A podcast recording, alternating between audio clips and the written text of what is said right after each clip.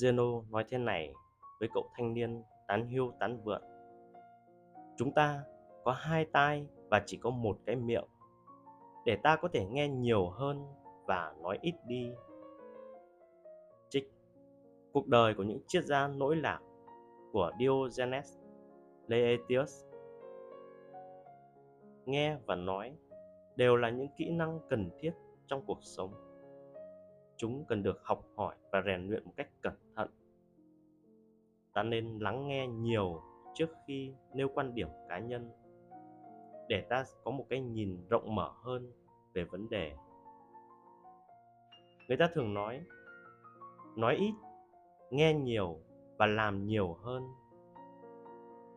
Có những chuyện làm rồi mới nói và có những chuyện làm rồi cũng không cần nói. Nếu bạn cần nói để chứng minh năng lực của bản thân. Điều đó không có gì là sai. Nhưng nó cũng đồng nghĩa với việc bạn đang cần sự công nhận của người khác. Và nó cũng là một rủi ro